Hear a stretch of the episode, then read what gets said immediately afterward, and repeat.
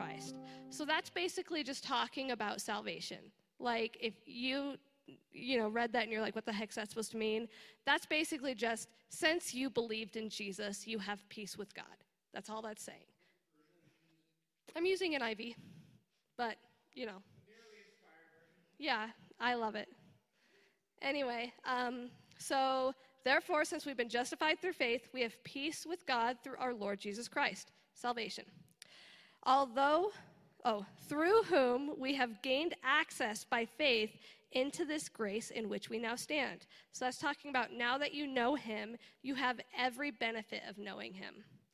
Um, and we rejoice in the hope of the glory of God. Not only so, and this is where it gets crazy, but we also rejoice in our sufferings. Oh, I hate that part. Because we know that, per, that suffering produces, oh my goodness, that suffering produces perseverance, perseverance, character, character, hope. And hope does not disappoint us because God has poured out his love into our hearts by the Holy Spirit in whom he has given us. Okay, so how many of you really love the idea of having love of God in your life? You love the idea of having the hope of God in your life? Say you want to get married one day, right? Yeah, you want to get married. Brandon does. I mean, we got one taker. And you want to get married one day, and you really want to have hope that you're going to get married one day, right? So that's the thing. You want to have hope that you get married one day. I don't think that anybody who's single would say that they don't want that. But Well, that's your decision. you don't need a million guns.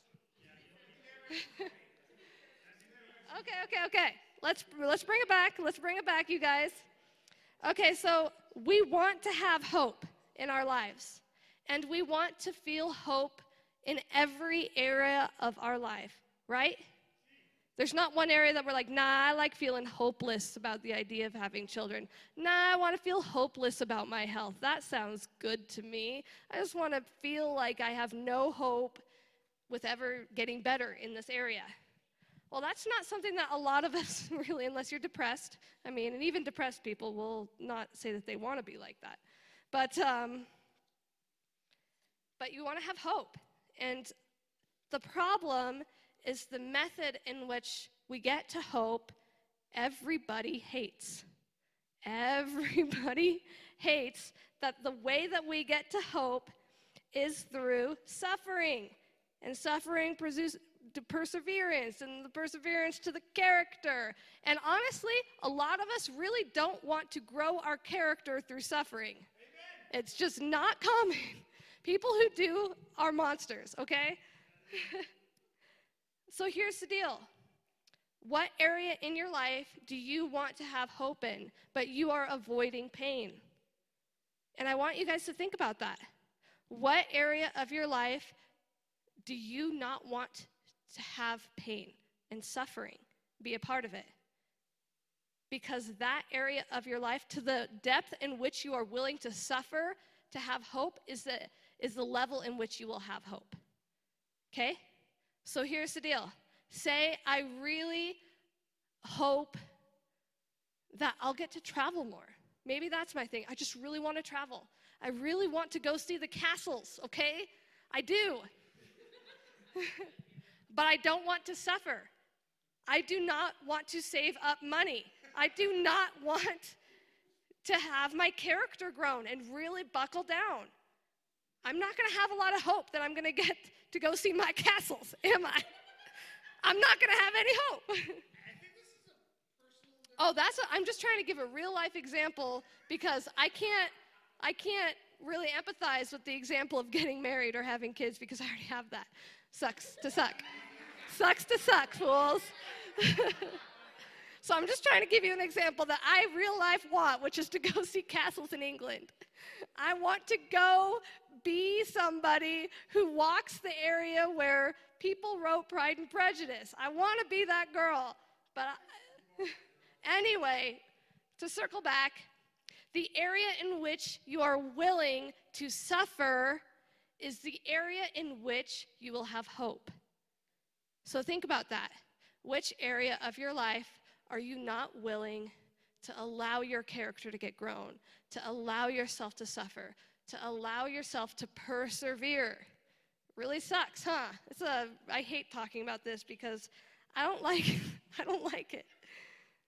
But I think there's a lot of us here tonight who may avoiding that pain, who might be avoiding that character building time in our lives.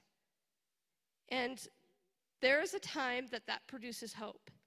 But I think the word of the Lord tonight is that if you want to have that hope, you have to be willing to lay it all out. You have to be willing to lay it all down. You have to be willing to allow yourself to submit to suffering, allow yourself to submit to character building times, because in those times produces your character. I've been in a season where I've been waiting. You guys heard it last time I spoke to be on staff at a church for a long time. But I'll tell you the truth my character has grown so much in these last 10 years. And it is because of my suffering. I could have allowed that suffering that I went through to break me. That, that was possible. Now, that's one avenue when you hit suffering, is that you can allow it to break you and that you never actually want to feel suffering, so you never actually grow character. But the other way is that you lean into it and you allow yourself to suffer with your heart bleeding all over the place and wide open. And if you allow yourself to bleed wide open, then you allow God to come in and to grow your character and to produce hope. It's so countercultural because we think that hope is the catalyst in our culture. Like, hope is what is the catalyst for us going out and doing something. Like, I have hope, and therefore, because I have hope, I will get married. But actually, the catalyst is much, much different in the kingdom of God. And for that matter, we don't belong to a uh, president, we belong to a king. And so, in this kingdom, we do not create the rules, and we do not choose who, who is in authority over us. We do not choose how much control we have. We actually have little to no control outside of the freedom that we've been given in Christ to operate in that. So, so the thing is, do you want to submit to his ways? Because the Bible says that his ways are completely different, but not only are they different, but they're higher. And so we live in this earth where we think that everything is one way, but the Bible says that his kingdom is just like so opposite. I mean, Shadell, who cleans our church, she's got that crown, baby, because she's doing such beautiful, beautiful work for the Lord that nobody sees. And, um, and so I just wanted to encourage you guys tonight which area of your life does it hurt and that you're avoiding it? Because I think that God wants us to, to stop avoiding it. Tonight, when I was reading, I just felt like over and over that He's like, My people who are coming tonight, they want to have hope. They're desperate for hope.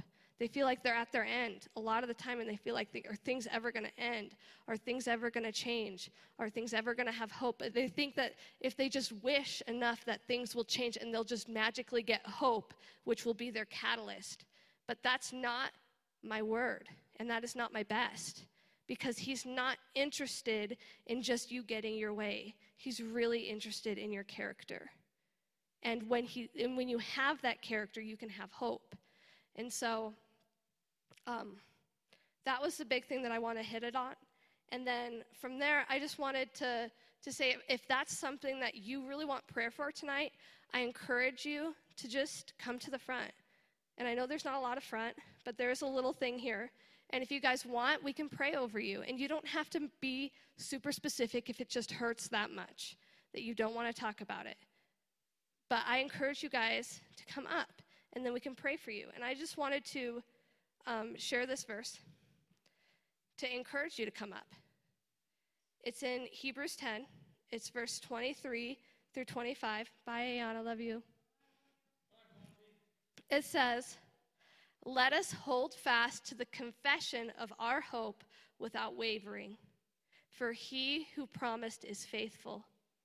Let us consider one another to store up love and good works, not forsaking the assembling of ourselves together, as is the manner of some, but exhorting one another, and so much more as you see the day approaching.